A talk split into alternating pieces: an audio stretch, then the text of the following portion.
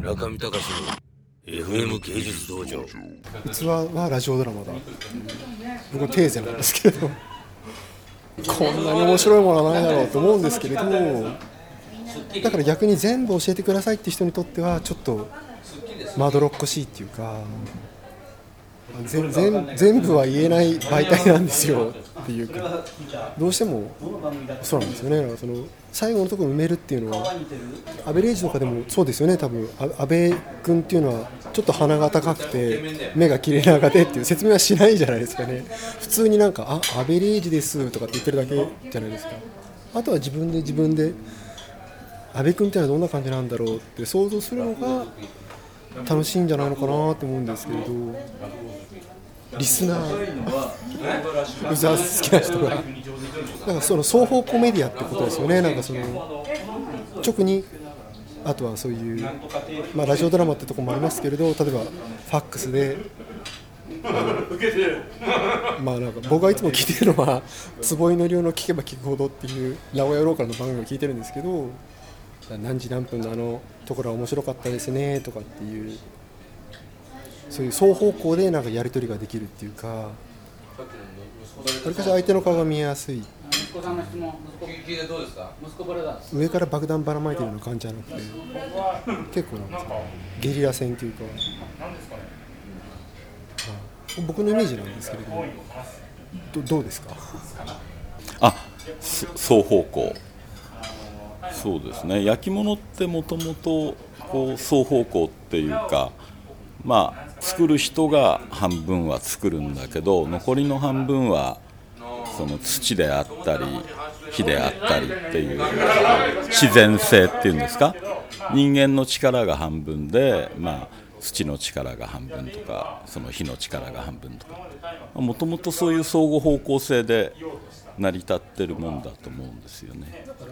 で一方向性じゃないですか。作り手が神様で全部支配して世界を作るわけでしょ。でそれは村上さん流に言うとそのそのヨーロッパの文法っていうか。で日本人ってやっぱり違うと思うんですよ。やっぱりアートじゃなくて工芸なんじゃないかなで工芸って基本的にそれは土であったり木であったり素材はいろいろだけど基本的に自然性みたいなものにがベースにあってでそれと作り手の力がで両方から押し合ったり引き合ったりして作る世界だからそれやっぱりちょっとアートと違うんですよね。でも日本人ってもともと半分は自然によって生かされているっていうふうに考える人たちじゃないですか。だからやっぱりヨーロッパの人にはアートが似合うように日本人には工芸が似合う。っていうだからやっぱりラジオは日本人向きなメディアなんじゃないかってその横山説でいくと。たくさんのお便りファックスお待ちしてますみたいなそんな感じなんですよね。皆さんのファックスとか皆さんのお便りを読んで番組にするっていうか。多分あのだって最終的には釜に入れないとものとして成立しないわけでで釜の中ってやっぱりある程度温度もこうしようとかじゃあここで還元かけようとかそれは漠然とは最終的なこう姿を想定できてもその細かいディティールまでは全部支配しきれないでもそこが面白いんじゃない